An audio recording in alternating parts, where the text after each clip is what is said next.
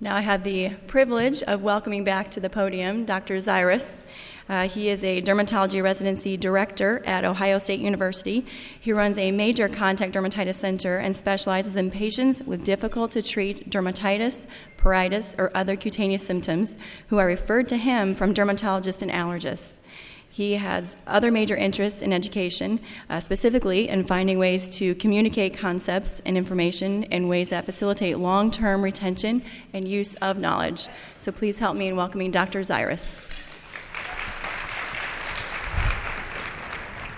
All right, so good morning. I am exceptionally impressed at how many people here are at seven, or how many people are here at 7:30 in the morning.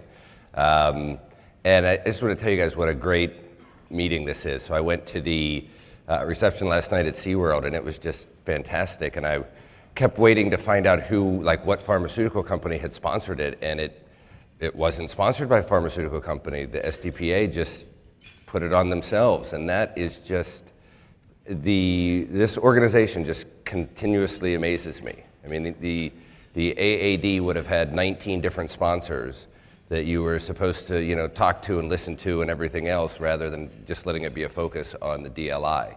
And that was just in, incredible last night. Um, just really a, a, great event.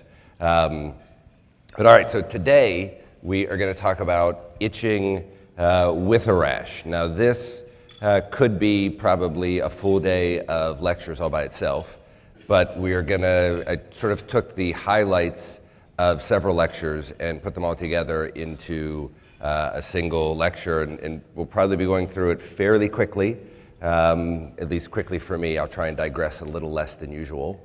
But let's um, go ahead and, and, get started. Can, ah, there we go. No, I don't know anything about melanoma. All right, good. So, contact atopic and other frustrating dermatitis. I'm going to move that down just a little bit. All right, so first, my um, conflict of interest. I work with uh, Coria uh, regarding CeraVe. I work with Onset about Hylatopic. Smart Practice makes the True Test uh, and other contact allergens, and then the American Contact Dermatitis Society. So, this is uh, my email. Um, I love getting emails from people with questions in general or questions about patients in specific. The way that I often put it is I, my favorite part with patients is coming up with a, with a diagnosis and plan. My least favorite part is having to see them back. And so emails are perfect. For, I love it. I get to come up with the diagnosis and plan, but I don't have to actually worry about the patient. So don't ever be um, hesitant to email me if you have a, a question about a patient in specific or anything in general about patch testing or dermatitis. So, the role of patch testing. So, this is one of the questions that I get pretty frequently. So, ideally, every patient with suspected contact dermatitis ought to be patch tested. Okay? Now, in the real world, that is absolutely ridiculous. Okay? So, that's sort of like saying ideally you would never drive more than 20 miles an hour in your car because then you would never get in an accident. And if you did, no one would get hurt. Um, but it's just never, ever, ever going to happen. So, in the real world, the day they walk into your office, you've got to treat them, right? You can, even if you're like, man, you need patch tested, you can't say, all right, we're going to schedule you for patch testing. You're going to come back in, you know, two or three weeks. Then we'll get an answer. For those two or three weeks, just you know, live with this. No, that's not the way that you have to deal with those patients. You got to do something immediately. So you start with empiric treatment. Obviously, you're going to give them some topicals, probably a topical steroid, but then also you really can make a good um, empiric recommendations as to what products they should change to, what they should do in the meantime to try and get away from what you suspect they're allergic to. And then, you know, I patch test uh, number one, if they don't get better, or number two, if they get better, but the things you had to tell them to do are not good long term solutions. So, meaning, you know, they're on a topical steroid continuously and you can't get them off of it. They're on such a restrictive regimen of personal care products that they just don't want to stick with it, that kind of stuff. Okay? So, comparing the two systems, and this is one of my uh, sort of favorite topics. People often ask me, when should I do the true test? When should I do more expensive testing? So, what are the advantages of the true test? It's very convenient, right? You open the pack up, you slap it on somebody. Um, problem is, there's a limited number of allergens propylene glycol, betaines, and fragrance mix 2. Those are three really big allergens. um, and really big allergens in a specific setting that we'll talk about in a minute. The chamber systems, on the other hand, which is the Finn chambers, and, and so it, you know these are little aluminum discs. And so I had never seen a Finn chamber until I started doing patch testing. So they're, they're little aluminum discs, uh, about a quarter the size of a dime. They come on pieces of tape. So there's sort of a piece of tape that's about two to three inches wide and about five inches long, and it'll have 10 of them, and two of them in five rows. And somebody has to sit there and actually put a drop of each substance into each chamber. And we'll often test people to 100, 120 substances at a time. So my, my medical assistant who does that is um, a very unique individual, right? So, but they're, so they're labor intensive and inconvenient, and, they're, and they cost a lot more. So whenever you're billing patch testing, you're billing by the number of units. And so the true test that's you know, 28 allergens is much less expensive than being tested with 100 allergens by me. Okay, so those are kind of the, the, the, pros and cons of it. The way that I think about these two systems is the true test is very useful if you think you know what they're allergic to and you just want to confirm it. Okay, so I think of the true test as the very much the equivalent of biopsying a mole where whenever you're looking at a mole, you usually know uh, this is not melanoma, but I just want to confirm that, make sure it's just a, a nevus, okay, or a dysplastic nevus, or oh my God, this is a melanoma and I need to get it off. But you usually know. Once in a while, you're like, oh, I don't know, but you know, usually you know and you're just confirming it. The chamber system testing, I think of as biopsying a rash, where I'm not really sure what this is. I'm doing a biopsy to hope that I figure it out. And and that's the way these ought to be used. So the true test, if you see somebody you think they're allergic to, to it's very good for a few things. It's good for metals. So if you think they're allergic to nickel, uh, cobalt chromate, it's very good. It's very good for rubber. So if you think they're allergic to rubber gloves, it's pretty good for topical antibacterials, you know, picking up neomycin. Um, I would say, and I don't think the new one has bacitracin on it yet. I think the next one's going to have bacitracin. If they're allergic to neomycin, assume they're allergic to bacitracin. About half of them will be. Um, but for those things, it's very good. It's not good for, well, it's, it's okay for preservatives. So it's got formaldehyde, methylchloroisothiazolinone, uh, meth, uh, and parabens, um, which are really the big preservative. It's pretty good for that. Um, it's really bad for fragrance, um, lathering agents, propylene glycol, and then a bunch of sort of goofy stuff. Um, which in aggregate means that you're, all of that sort of goofy stuff added together means you're going to miss the diagnosis probably 50 to 75% of the time if you're using the true test in just non-specific dermatitis. So meaning somebody who ends up being allergic to you know, a number of different products, something like that. So fragrance, propylene glycol, betaines being, being the three big ones. And so if you think you know what they're allergic to, true test is what I would use. If you don't think you know, then it makes a lot more sense to either, if you have chamber testing available in your practice, great with the expanded panels. If you don't have it available in your practice, uh, those are the people that it's worth sending to someone else. My, when I calculate it out with the true test, with normal just they have dermatitis, but you're not sure to what. So maybe face, scattered air, other places on their body, a little bit on their hands. About 1% to 2% of those people will get better if you true test them. If you use chamber testing, it's probably about 20 to 30 percent. Now, the, and, and that's why a lot of people get a bad, oh, patch testing is not that useful. I never, I, true test, I test people all the time, I never find anything. With the true test, about 2% of people I expect to get better in that setting. And so it, it really doesn't do a whole lot. All right, so how I think about dermatitis in, in a busy clinic. So, what's it likely to be besides contact dermatitis? Question number one is you know, what's my differential and how high is contact dermatitis on my differential? Number two, if contact dermatitis is a serious possibility, how serious of a possibility is it? And then number three, what is likely to come into contact with the area? So what, what product, I don't care what allergen, I want to know what product and what low allergenicity product can I just say, okay, Mrs. Smith, you're going to stop using your deodorant and switch to this other deodorant. You're going to stop using your hand moisturizer. You're going to stop using your shampoo. You know, what, what do I want to switch based on, on what I think about them? All right, so, and then we're just going to go through some different body areas that, that are particularly common. So, eyelid dermatitis, either you love it or you hate it. And I love eyelid dermatitis because almost always I can get these people better. So when you look at somebody with eyelid dermatitis, your big differential is irritant dermatitis, allergic contact dermatitis, seborrhea slash psoriasis, uh, and then lichen simplex. And you can generally make a good, um, a good sort of guess as to which of these three, which of those four it is before you patch test them. Okay, and we'll look at pictures of them. If, if though I really do think it's allergic contact, what are the big culprits? So um, I like to call on people during lectures, and there's, there's good rationale educationally behind that. It makes the information stick better for everybody if, if you're all nervous that you might get called on. Um, and so let's see here. In the orange t shirt right here, what do you think is the most common culprits in eyelid dermatitis? So, nail polish is what we're absolutely all taught. Uh, is probably number one. I've seen one case of nail polish causing eyelid dermatitis in the last seven years. Um, Give me, give, me, uh, give me something else besides nail polish. So, fragrances, so ab- absolutely fragrances in general, but the specific product, the big one is shampoo. So, by far the most common cause of eyelid dermatitis, both allergic and irritant, is shampoo and conditioner. Um, after that, we definitely think, I think about hand soap, I think about hand moisturizers, and nail cosmetics does make the list. Now, the, the difference with shampoo and conditioner versus hand soap and hand moisturizer, if it's both eyelids about the same, shampoo and conditioner. If it's one eyelid more than the other, then I'm more thinking hand soap and hand moisturizer, things that they're transferring to their eyes from their hands. Okay? So then looking at some pictures here, the key things whenever we look at these pictures. So whenever I'm thinking allergic contact dermatitis, what I'm expecting is a little bit more spread so for it, go, for it to go beyond just the eyelid area, okay? Number one, so you know, you look at, at this, and it, it certainly is going beyond just kind of the lid area right here. It spreads beyond the eyelid.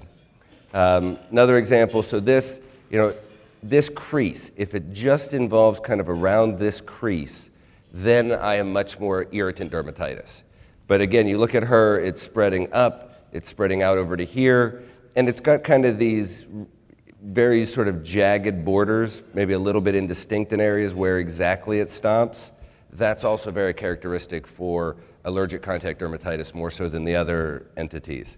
Uh, again, with this girl, spreading you know, substantially beyond just kind of the upper lid fold area, also has it down here on her, on her neck. And so, in this woman, again, spreading substantially on beyond. So, in her, it was her soap in her, it was her shampoo. In him, it was his hair dye. It was a rinse out product that he used at home. Uh, in her, it was her shampoo again. So, asymmetrical eyelid dermatitis, you know, again, this eyelid clearly worse than that eyelid, this eyelid clearly worse than that eyelid. So, these are people who are transferring allergen to their, to their eyelids with their hands. And then, when we talk about irritant eyelid dermatitis, it's much more uh, limited to right around this fold. And so the reason that you get so much eyelid dermatitis is not, in my mind, because the eyelid skin is so thin. You have other places in your body that have very thin skin. It's because that's an occluded area. And so whenever you're rinsing something off, whether it's face soap, but more, more so shampoo and conditioner, your eyes are closed. And so those folds are exposed but then you walk around the rest of the day with your eyes open 99.9% of the time, and that creates an occluded area right here. So, right on that fold, that's a nice deep occlusion that's trapping that allergen or irritant in your eyelid. And so that's why irritant and allergic contact dermatitis typically starts right on that fold. Another example irritant eyelid dermatitis, kind of again, very much localized right here. Now she's got a little bit coming down here, but very much localized to right here in the upper lid. Um, now, this eyelid seborrheic dermatitis, the big thing that, that you're looking for with eyelid seborrheic dermatitis is that it's not sort of the whole eyelid. So, right, so this, you know, it involves right here. This outer part is pretty spared. It's got a nice sharp cutoff.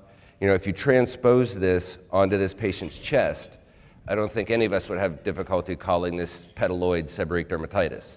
Um, but when you put it on the eyelids, it's often a little bit confusing. And it's, but it's these nice sharp borders that really should be your tip off for seborrheic dermatitis of the eyelids.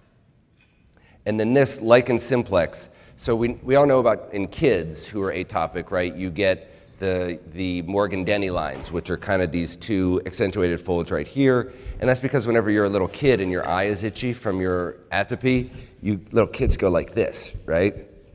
And, but what do adults do whenever their eye is itchy? Do you, do you go like that?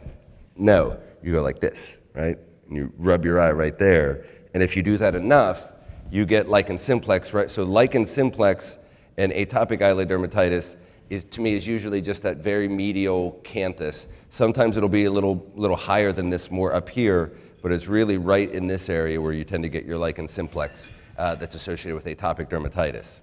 And so, empiric management somebody walks in, has what I suspect is allergic contact dermatitis of their eyelids. Um, what do I do?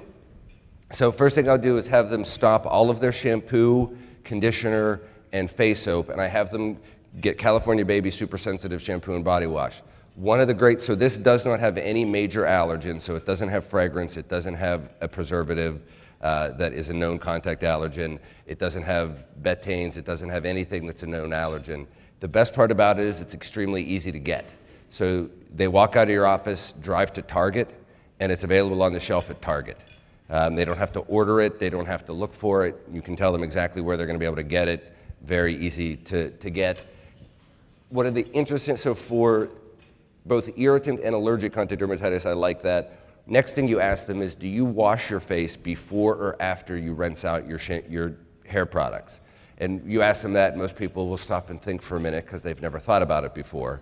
And so they'll stop and think, they'll maybe do, do this or do that, okay. Most people rinse their hair stuff out after they've washed their face. So they put their, you know, the shampoo, you're supposed to put it in. If you read the back of the bottle, wait five minutes, then rinse it out. Same thing with the conditioner. So you put that in, you do everything else, then you rinse the hair stuff out. You want them to wash their face with a gentle cleanser after they've rinsed their hair stuff out. That's to make sure there's no residual shampoo or conditioner in the eyelid fold. Low allergenicity moisturizer and cleanser for face and hands. We'll talk about the ones that I just consider empirically low allergenicity. No nail cosmetics except for Revlon nail enamels. There is no toluene or tosylamide formaldehyde resin in there. Uh, and then low potency ointments. So, one of the other things about eyelid dermatitis, it's, there was a study in the JAD this year. This has always been my belief, uh, but it's nice to have it confirmed. The risk using topical steroids on the eyelids is pretty close to zero.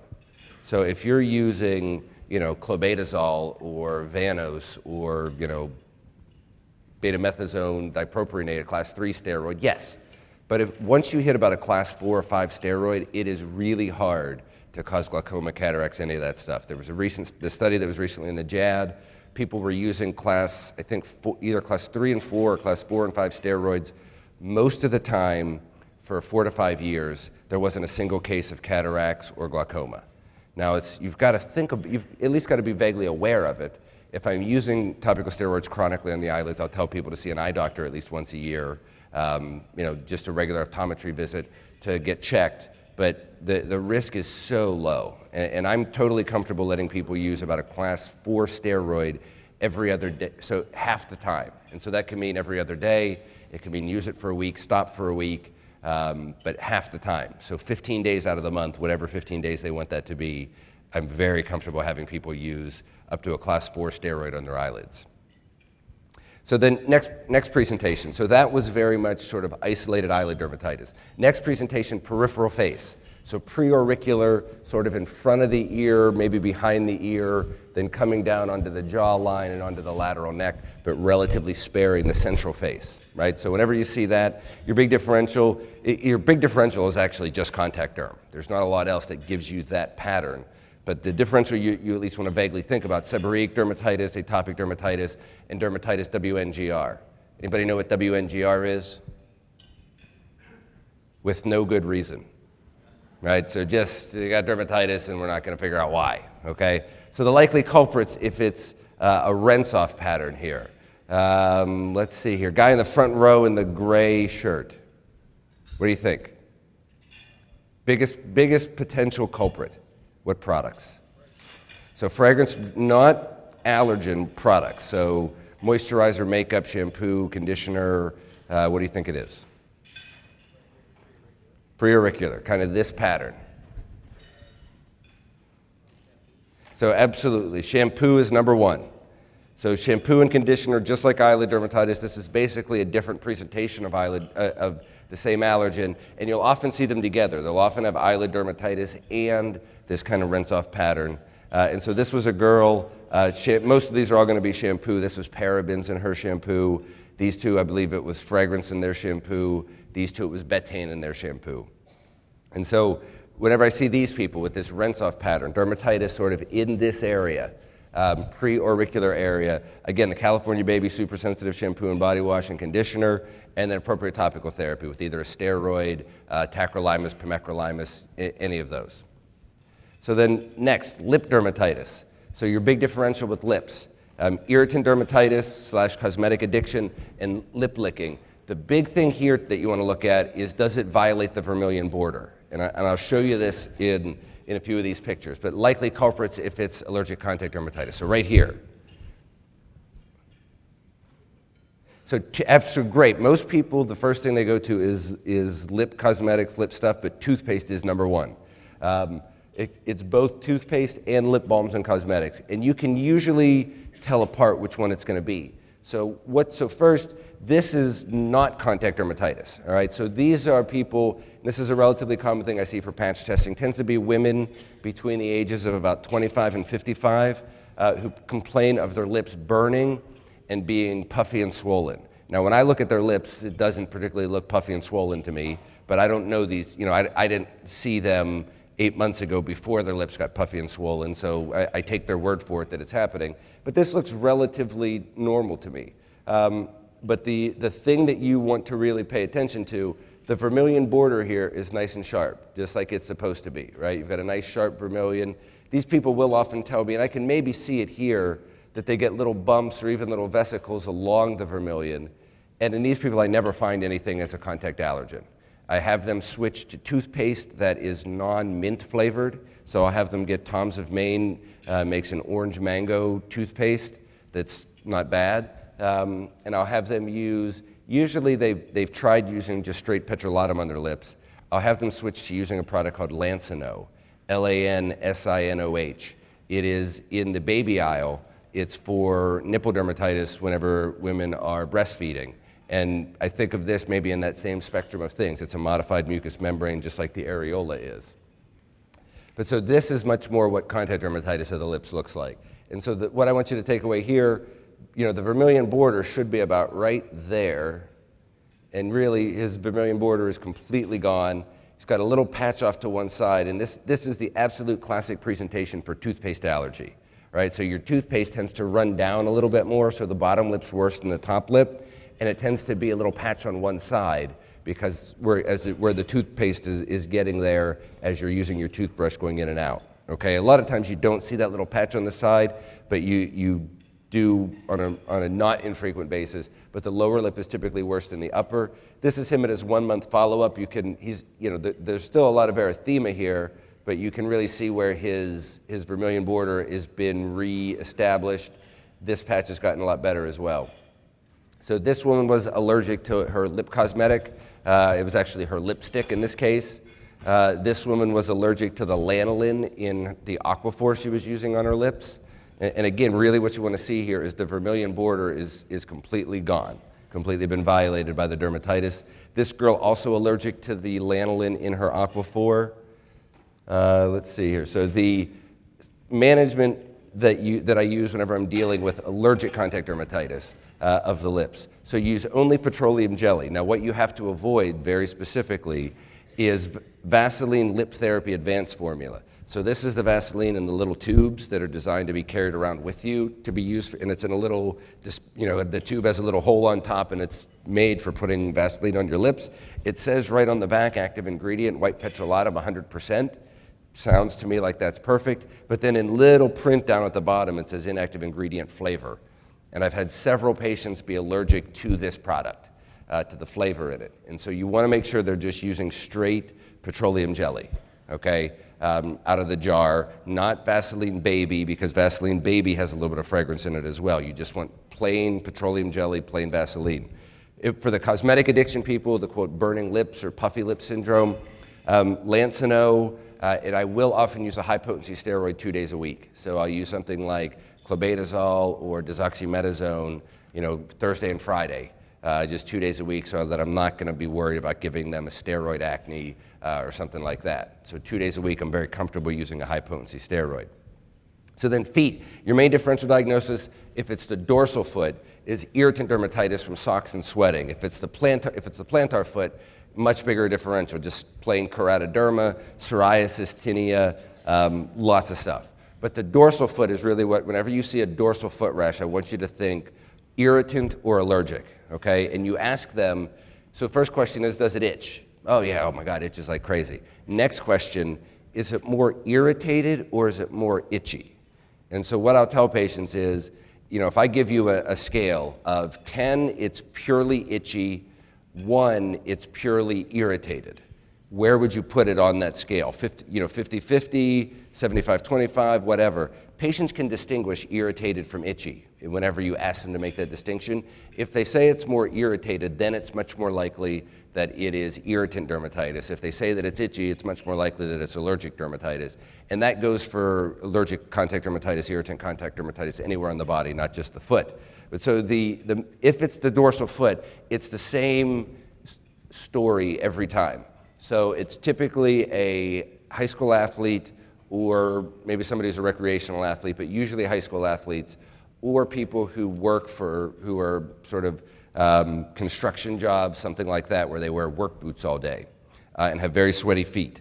And so the irritant is sweat and the inside of rough cotton socks. So it's a frictional uh, slash um, maceration dermatitis initially. So that happens. Patients assume everything on the feet is tinea, so they go to the drugstore and get uh, an antifungal medication. That doesn't help. Then they assume it must be an infection, so they go to the drugstore and get neosporin and put that on, and it doesn't help. Then they assume it must be poison ivy that they somehow got on their foot, so they go and buy Cortaid and put that on.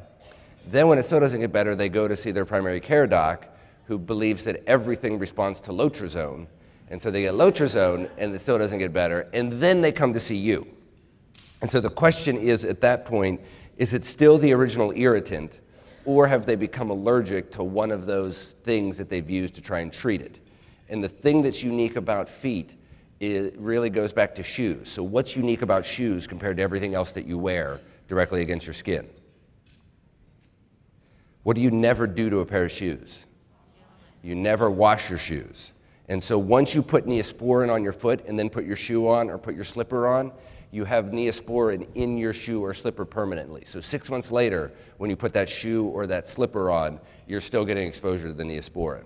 Okay, so it, it tends to be people who are athletes or who wear work boots because those are things very tight and lots of sweat and sweat being held in against the foot. So this guy, it was neosporin. This guy, it was neosporin. Uh, this individual, now you can get allergic contact dermatitis on the soles of the feet, absolutely. It will often spare the arch as opposed to um, either tinea or psoriasis, both of which psoriasis may be a little more likely to spare the arch compared to tinea, but both often will involve it it will often spare the arch. The main way I diagnose allergy to feet, and so this, by the way, was allergy to Crocs. And so normally, whenever I suspect allergic contact dermatitis to shoes, um, if it's the shoe itself, I'll recommend wearing Crocs. I've seen though three people who are allergic to, I believe, ethylene vinyl acetate (EVA), which is what most of that type of footwear is made out of. Um, it's sort of a, a, pla- a spongy plastic but people can become allergic to it. The way that you diagnose this is you cut pieces of their shoes up.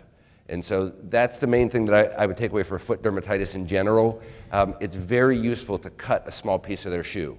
And so you cut a piece that's where the dermatitis is. So if it's on the dorsal foot, you cut a small piece out of the tongue. This is usually an athletic shoe or a work boot, and so you can, you can cut a small piece without totally ruining it. Um, or you cut a small piece out of the insole.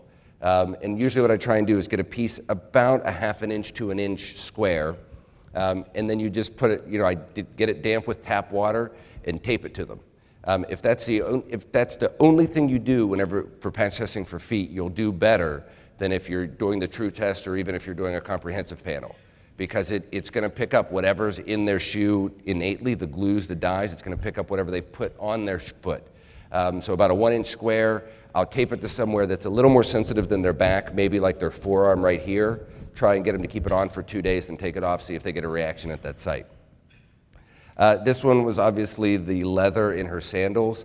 It's pretty rare for me to see allergy to leather anymore. It's been probably three or four years since I've had a case of leather allergy. I think they're tanning a little bit differently now. That's the only explanation I, I have um, for why I'm not seeing people who are chromate allergic come in with reactions from leather. Uh, and then this guy, it was the glue in his hip waders.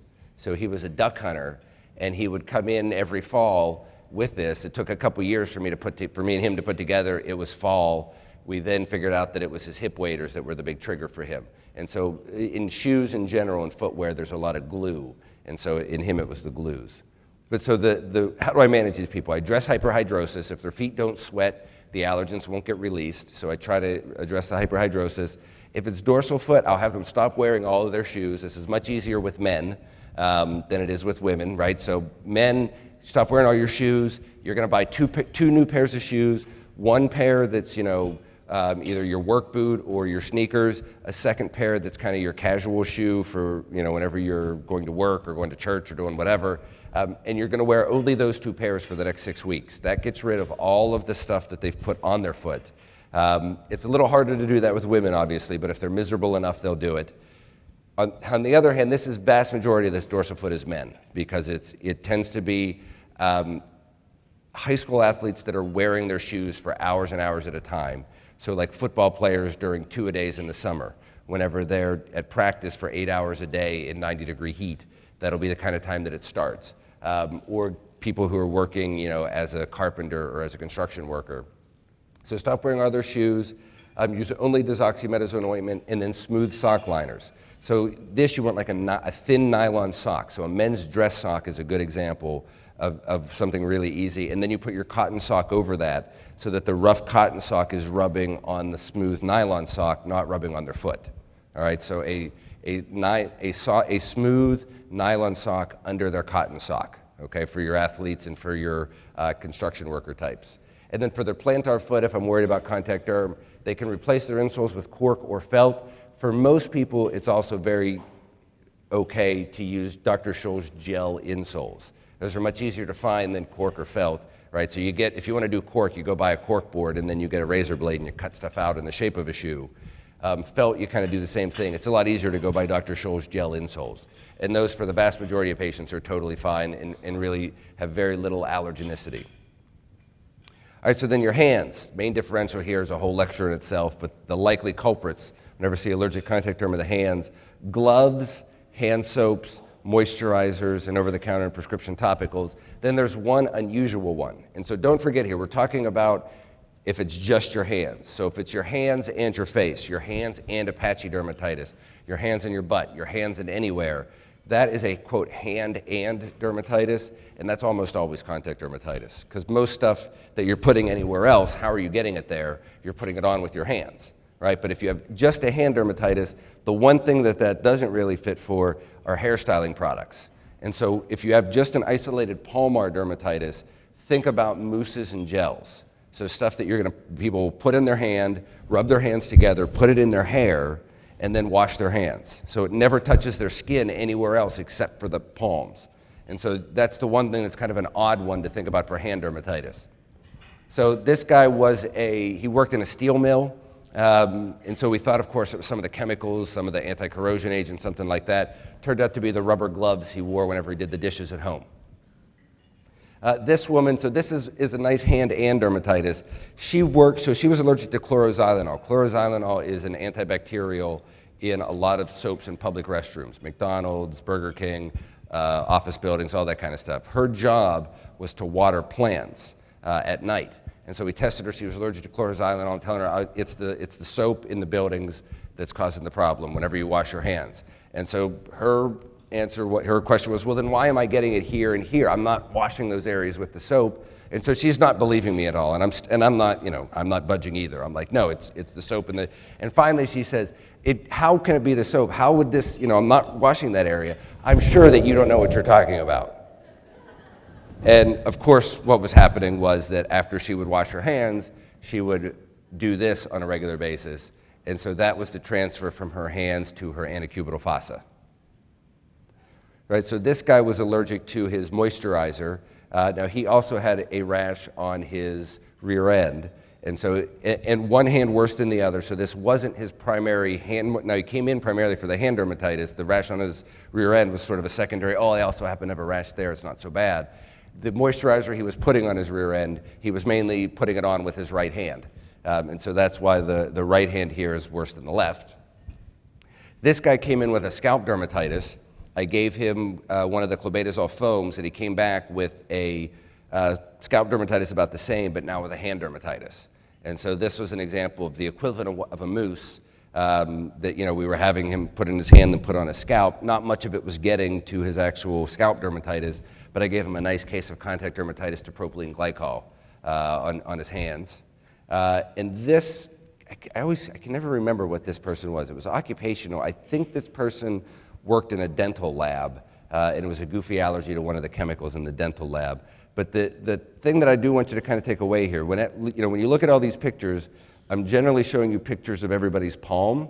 Now, some of them it's the back of the hand as well. My experience very much, the palm is much more likely to get allergic contact dermatitis. The dorsal hand is in between the fingers is much more likely to get irritant. It is certainly not 100%. You can see irritant dermatitis on the palms, you can see allergic contact dermatitis on the back of the hand, but almost never do you see irritant dermatitis that's just on the palms, where it doesn't involve the back of the hands also. So if it's just the palms, you're much more thinking allergic contact dermatitis. So low allergenicity soap, moisturizer, I, I like to use a lot of desoximetasone ointment. It's the only steroid that is totally non-allergenic. So the, you cannot be allergic, well you can, but it's incredibly rare to be allergic to, to the active ingredient. Um, you can be allergic, and I see plenty of people allergic to the active ingredients in all other steroids. And this, the only, so it's a class C topical steroid. The only other class C for allergenicity is clocortolone, uh, which is Cloderm. But there are some allergens in the Cloderm vehicle. There are no allergens in desoximetasone ointment. Consider their hair products. And then gloves, the gloves that I want you to know about. Um, so just your healthcare workers, uh, with a hand dermatitis, assume it's the soap that they're using or the gloves. The gloves is an easy fix even without patch testing. These are the, are the four gloves that you need to know. So, N-Dex Free, so that's made by a company called Best, B E S T gloves. Um, and then MicroTouch Nitra Free and Dermaprene Ultra, those are both made by Ansell, A N S E L L. And those are two of the major glove manufacturers. People aren't going to have any trouble uh, having their, their workplace find them. You just can Google uh, either the glove, glove names or the company names. Uh, no rubber allergens in any of these gloves. Okay, so th- and those are very good. Uh, the Dermaprene Ultra is sterile, so that's for your scrub nurses, uh, your surgeons, anybody who needs to do sterile stuff. And then vinyl gloves uh, really are very, very low allergenicity. It does happen, but it's very rare. But they're just not very good gloves. So the biggest problem with nitrile gloves, you don't have good tactile sensation, you don't have very good protection uh, against uh, biological fluids. So then this is a, another pattern of dermatitis that I, I really enjoy. Uh, so really kind of the inner arm, um, a little bit here on the chest, and then here on the, on the lower extremities. Um, anybody have, and this is a relatively random one, but one that's worth knowing about. And it can just be widespread kind of non-specific, but this is a relatively specific when I see inner arm like this. Anybody got anybody have an idea? So soap, textiles, kind of the normal stuff. Anytime you see somebody with a widespread dermatitis, especially if it involves their inner arms, ask them if they have a hot tub. So hot tub allergy is much more common than I would have ever imagined. So I diagnosed my first case of this two or three years ago uh, because I had a patient who told me he was allergic to his hot tub and told me he was allergic to the potassium peroxymonosulfate shock treatment. Um, and I said, I'm an expert in contact dermatitis and I've never heard of that, so you obviously are crazy. Um, however, as I've said, I, I, humor all of my patients, and so uh, we tested him to a persulfate, ammonium persulfate, and he was strongly allergic. And we had him start to avoid uh, pools and hot tubs that were treated with that shock treatment and he got better. And so then I started asking all of my widespread dermatitis patients, do you get in a hot tub? Um, and over the last three years, I've had a, probably 20 patients who they were allergic to their hot tubs. And so the, the patch test agent is ammonium persulfate, which is usually used for hair bleaching, but even, which is a relatively uncommon allergen, but easier, just tell them not to get in their hot tub for eight weeks. And if they get better, then you tell them, okay, get in your hot tub again. If they get in their hot tub and then they break out that day or the next day, you've confirmed it's hot tub allergy. You can be 100% sure that it's potassium peroxymonosulfate, that it's their shock treatment. Tell them they need to go to their spa dealer and get a shock treatment that is not potassium peroxymonosulfate based. Uh, and then they'll, then they'll get better. And it's, it's a lot more common than, than I ever would have imagined. So if I've seen 20 people in the last several years, and I get probably one email every two weeks. Yes? So potassium, uh, peroxy, P E R O X Y, mono, M O N O, sulfate, S U L F A T E. No problem. Sorry, I, I yes, I, I do tend to talk fast whenever I'm up here. Um, so it's more common than you would think. I probably get an email once every two weeks from somewhere around the country that um, from somebody who's allergic to their hot tub found one of the articles that I've talked about this in uh, online and figured out that that's what was doing it and, quote, changed their life. I never knew that hot tubs were that. I, like when, I, when somebody says they have a hot tub, in my mind, I'm always hearing, bow, chicka, wow, wow. but I, it's, it's just shocking how many people have them. Um, all right, so next thing. Whenever you see this, so these kind of little red itchy bumps, right? We all hate seeing little red itchy bumps because you're usually not going to figure out what it is and you're not going to get them better other than with prednisone or IM Kenalog. But when you see anything affecting kind of the extensor elbows, uh, and this is him after we put him on uh, appropriate therapy. When you see things affecting the extensor elbows, and especially if it's ex- affecting the extensor elbows and the palms or soles, uh, and again, extensor elbows, extensor elbows. Uh, so we talked about the hot tub, low nickel diet. So itchy bumps on the elbows uh, is, a, is a very good predictor of somebody having their dermatitis being due to nickel in their diet. Um, and I have a, a, low nickel diet handout that I, that's pretty simple to follow that I, that I use with patients. They've got to use it for about six to eight weeks. Um, and if they don't get better, then fine, uh, I stop it. But about half of the people who have itchy bumps on their elbows will get better on a low nickel diet, has been my experience. Um, now, you got to patch test them, right? So I do make sure that it's that they're allergic to nickel. You can't just ask, do you have problems with earrings, belt buckles? You've got to actually patch test them um, because a lot of people don't have problems with earrings or belt buckles, but still will be nickel allergic. Um, you put them on a low nickel diet, six to eight weeks. If it works, great, then you can talk with them more about it. But if you, if you email me, I'll send you my actual handout that I give them. The, the big things oatmeal, legumes, so legumes mean peanuts, beans, uh, and especially soybeans, uh, Chinese food, tofu, edamame, um, whole grain stuff, so cereals uh, tend to be a problem, and then dark chocolate, canned goods, and stainless steel pots and pans. Um, are, those are the big things that really drive it. And on my handout, I have those underlined. And in general, if I just tell people avoid those things, you don't have to avoid all the other stuff. Avoid just that stuff. That will reduce their nickel intake by about 90%. Um, but itchy papules on the elbows, I absolutely want you to think about dietary nickel. So then, uh, empiric management, widespread allergic contact derm, uh, lower no allergenicity moisturizer, cleanser, shampoo, and topical steroid, and then start adding a cup of non-fat powdered milk to the laundry. I love telling patients that because I could, I could go into you know, a discourse about the pathophysiology of pemphigus and antibodies and immune system and everything else, and the patients are like, uh huh, uh huh as soon as I'm like, add a cup of non-fat powdered milk to your laundry, they like, what? It's that's what that's so interesting. Why is that going to help? Um, you know, it's an old wives' tale. They love it. So the but it, it does remove formaldehyde um, from clothing, and so most cotton clothing is treated with um, resins to make it wrinkle resistant, shrink resistant, stain resistant. About gov- the government just did a um, uh, trial on this and about 5% of the clothing sold in the United States has detectable levels of formaldehyde. Um, 5% is a pretty big number. So, right, how many people in here have more than 20 items of clothing? Everybody, right? We all have several hundred, I will bet. So, you've, if you've got several hundred, you've got probably 10 things that have levels of formaldehyde in it that would be enough to potentially cause allergic contact dermatitis if you're formaldehyde allergic. So, the best thing I have found for this is adding a cup of non fat powdered milk uh, along with the detergent and that does help to remove some of that free formaldehyde. Now, the formaldehyde reaccumulates between washings, so they've got to do this every time, also with their sheets and pillowcases. The biggest culprits are men's dress shirts and sheets and pillowcases. So then, this should be in your, uh, in your handout uh, low allergenicity stuff, uh, cleansers, moisturizers, um, and the topical steroids, desoximetasone ointment and gel, and tacro- I know tacrolimus is not really a steroid, but there's nothing in any of these that anybody should be allergic to. All incredibly rare for anybody to be allergic to any of these three. Uh, generally safe products for makeup, I like the Bare Minerals powders, um, not their liquid stuff. Their liquid stuff is no better than anybody else's. It is incredibly rare for me to see somebody who's allergic to their makeup.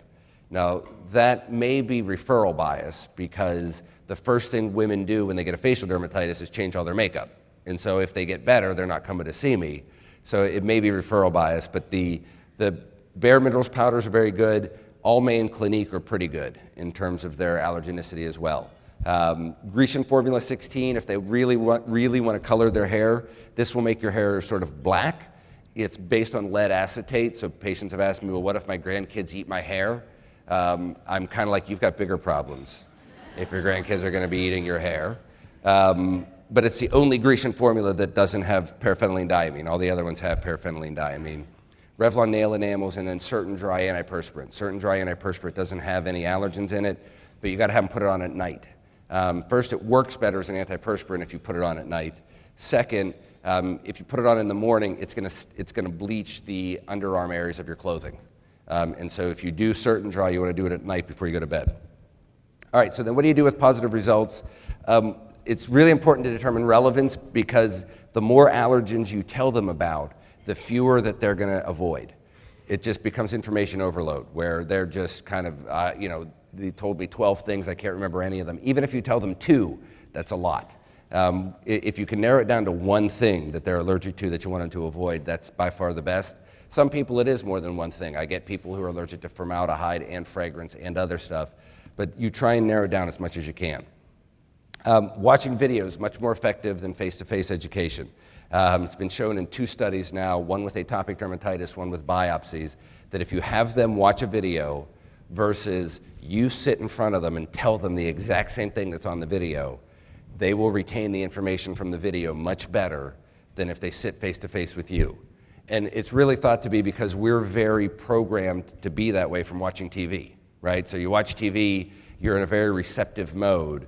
When the provider is sitting in front of you, people are really sort of anxious and stressed. Um, and they are thinking, what questions do I want to ask? What do I got? I got to get this. I got to. They're not getting what you're saying. But if you have them watch a video, they are. And so this website, uh, the people who make um, the true test and the patch test allergens, um, I worked with them to develop this because I had such success with videos I made myself.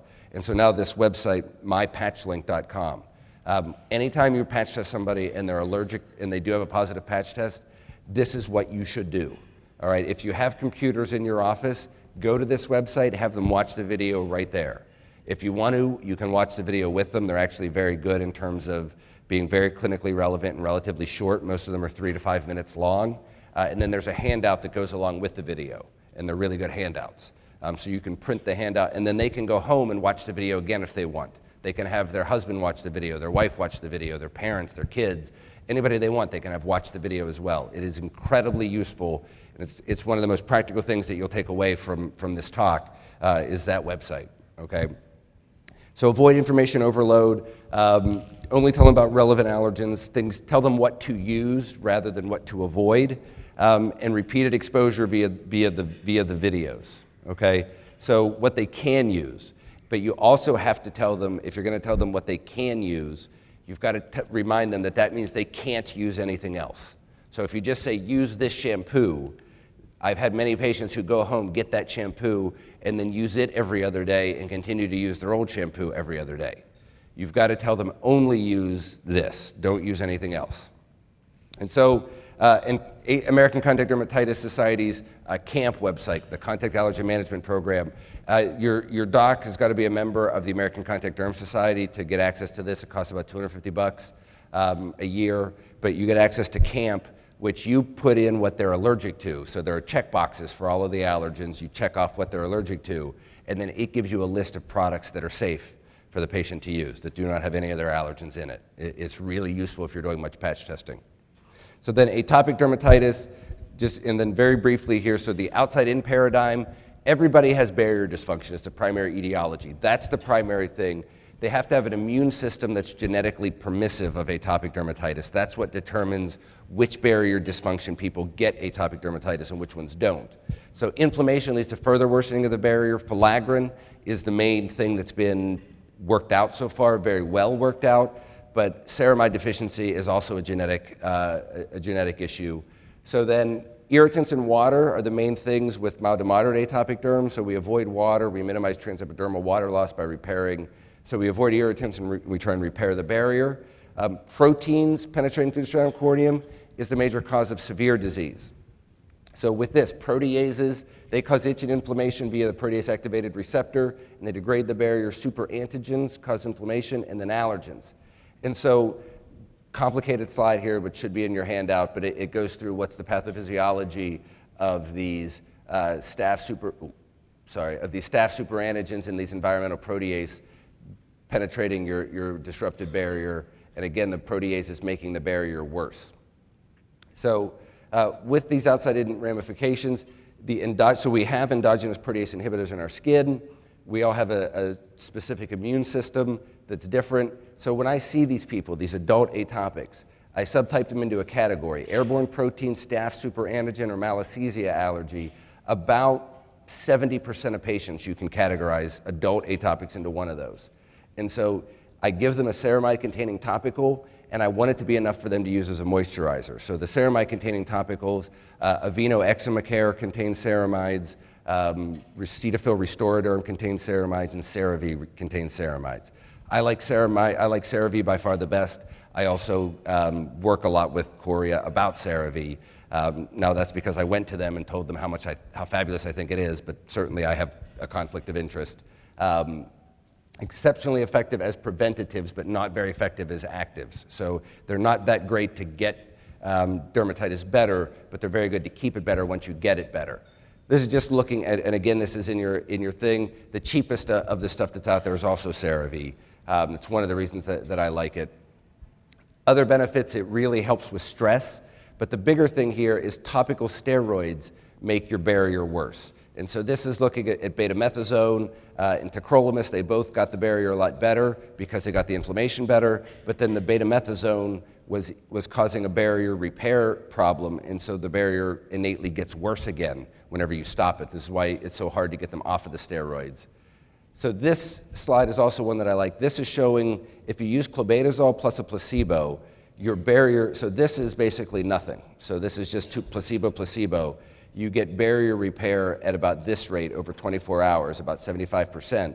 If you use clobetasol for three days, you cut barrier repair by about 40 to about 50%, 60%. If you use a physiologic lipid, you completely reverse what clobetasol has done to the barrier. And so that's why, for practical barrier repair, this is another really practical thing. 50 mLs of clobetasol into a 16 ounce jar of CeraVe. I talked about adding uh, campho-phenique to this as well uh, whenever I talked about it yesterday. This is what I'll use if I'm treating just straight atopic dermatitis. It's about a class 3 steroid.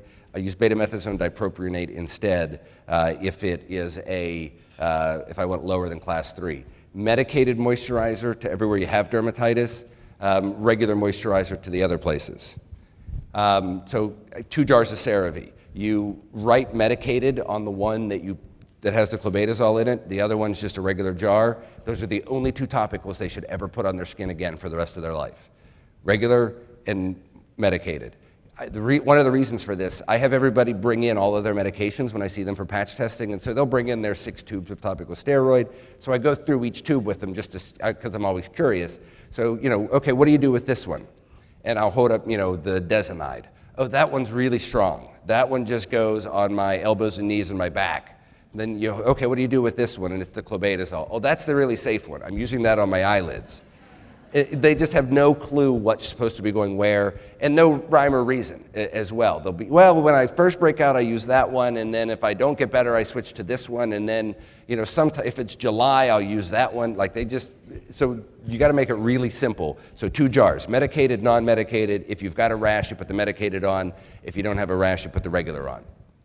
All right, so optimizing showers, I like them to shower at least twice a day and apply physiologic lipid right after. You got to remove the chlorine from the water. They now make a much nicer one than this. They're called Sprite shower heads, is the one that you want. S P R I T E, Sprite. They have them at Home Depot and at Lowe's. Uh, they cost about 20 bucks, and you got to replace the filter in it about every six months, which costs about uh, $10. So very cheap, and it does make a significant difference to, when you take the chlorine out of the water. Detergent, I like them to use all free clear. I like them to avoid high efficiency washers. Uh, or if they use them, they have to double rinse because these do not rinse out as well. Um, surfactant blends, so this is what makes all free clear unique, um, is that it, you know, there are a lot of products that don't have dyes or perfumes. They actually have a blend of surfactants that is very low irritancy, so that when you do get residual detergent in the clothing, and it also rinses out better than other detergents, but if you do get residual detergent, it's not irritating. And so, in terms of rinse out, this was a, a, study where they, they washed a load five times, washed it, rinsed it, dried it, washed it, rinsed it, dried it, washed it, rinsed it five times, and then they put it in the machine without any detergent. So, after they washed and dried it five times, put it in, no detergent, just the dried clothes. And with the All Free Clear, because it rinses out better, very little sudsing here. But the other brand uh, had a lot more retained detergent, enough so that it looked like they had actually put detergent in. And then this is the other cool thing with laundry. So now a lot of products will keep a smell for, for weeks, and it's because they have these tiny little balls that are um, they're little plastic balls that whenever they're wet, they're very flexible. But then whenever they dry, and then they get in between the threads, each of these balls has a little bit of fragrance inside of it. Then once they dry, they get very stiff, and whenever you move around, they crack and release the fragrance, and so they smell good. But as long as it's sitting in your drawer and it's not moving, the shells stay intact so the fragrance doesn't evaporate away. So sleep is critical. We talked about this yesterday. Vitamins work. Vitamin D and E in combination are, are really effective. Um, 4,000 units a day of vitamin D, 1,000 units a day of vitamin E. Again, patients love that because it's very natural and safe. Um, I discussed stress making it worse. Uh, so then the, that's all general stuff for atopics. The specific types, when it's mainly biceps down and neck up, um, you know, again, neck up, this, these people are airborne pattern. And so these are proteases, dust mites, cockroach, ragweed, all of the common allergens. They break down the protein in the stratum corneum and they activate the protease activated receptor, which directly causes itch. These are, are in men, it's this inverse t-shirt. In women, it tends to more be just the, just the face and especially this area right here, right under your nose. Um, it's really hard to treat. Mite avoidance does help, so mattress and pillowcase covers. They got to vacuum every week in their, in their bedroom and they got to re- remove proteins from the skin. I try to help them uh, wash or rinse very frequently. Next pattern is sort of upper chest up. So from acromion process to acromion process. Uh, that was him on Lidex twice a day. This is this woman on triamcinolone to her face twice a day. This is her uh, after being treated appropriately. Uh, this kid using cl- clobetasol twice a day. This is him six weeks later off of steroids. These people have become allergic to malassezia, and you treat them with either itraconazole or ketoconazole. And then finally, staph driven disease. And so the big things here any atopic dermatitis that's kind of moist, or atopic dermatitis that is uh, crusty or fissured. So any degree of that makes you think staph. Um, the big things with staph antibiotics at least a month. I like cephalexin, doxycycline, or Bactrim. Uh, and I'm sorry I'm going so fast, but I'm just about out of time. So rifampin, I'll add the first week. That's a very good decolonizer. Uh, these people almost never have MRSA. Um, and so that's why I usually use cephalexin. Atopics don't get MRSA. Non atopics almost always get MRSA, atopics don't. Uh, and there's a good rationale for that. It's, it's that in atopics, strains that produce superantigens are selected for, and everybody else, strains that are resistant to antibiotics, get selected for. So, like Dial antibacterial moisturizing body wash, Speaking of bacteria, don't ever tell an atopic. I know bleach baths are very popular. Do not ever tell an atopic to get a bleach bath. Okay, it's, it's one of the worst things you could possibly do for them. And so the reason is that they believe it's going to burn like crazy. Okay, oh, I have all my patients do this. None of them complain about burning. In their mind, oh, this person doesn't know me. If I get in that, if I add some bleach to the bathwater, that is going to burn like crazy. I just, I can't do that. There's no way. And, you know, plus, it, it's, it, it's too long. It's too, I can't get a bath at night. I don't have 15 minutes. By the time I get home from work, make dinner, get my kids in bed, I'm exhausted. I can't get a bath for 15 minutes. That's ludicrous. All right? Right? I don't have time. This person just, they don't, I can't come back here. Right? Instead, you say, I want you to get in a swimming pool twice a week because the chlorine in the swimming pool water kills the bacteria on your skin. Right? Doesn't your eczema usually get better in the summer? Oh, yeah, I guess it does. Don't you go swimming in the summer? Yeah, I guess I do. It's not the swimming, it's the sun. But still, they don't know that, all right? It's the swimming pool makes me get better. Okay, that's, and to which they say, well, okay, I guess I belong to the pool in the summer, and I, I guess I can join the Y um, to get there a couple of times a week. That, I suppose, makes sense. But now you've reframed it, right? They know swimming pools don't sting. Jordan the Y is expensive and really inconvenient. So now's whenever you move in, right? So now that I'm join the Y and I guess I can do whatever. Oh, that sounds like it's going to be really difficult. You know what you could do instead? You can make swimming pool water at home. I, how can I do that? I can make it at home? Wow. I, that's amazing. Just add a little bit of bleach to the bath water, quarter cup, um, 15 minutes, you know, twice a week. Wow, that's so much easier than going to the Y. Uh, that's wow, getting baths such a good idea. Thank you. That's, I'm going to start doing that right away. All right, and finally, don't forget they got to use freshly laundered towels and sheets. Otherwise, they're just going to get the staph right back on their skin. Right, so freshly laundered towels and sheets are, are a big deal. Um, and the, the, last few, I'm, I'm, out of time, so I'm just going to. They should be in your uh, handouts. Um, so thank you very much, guys.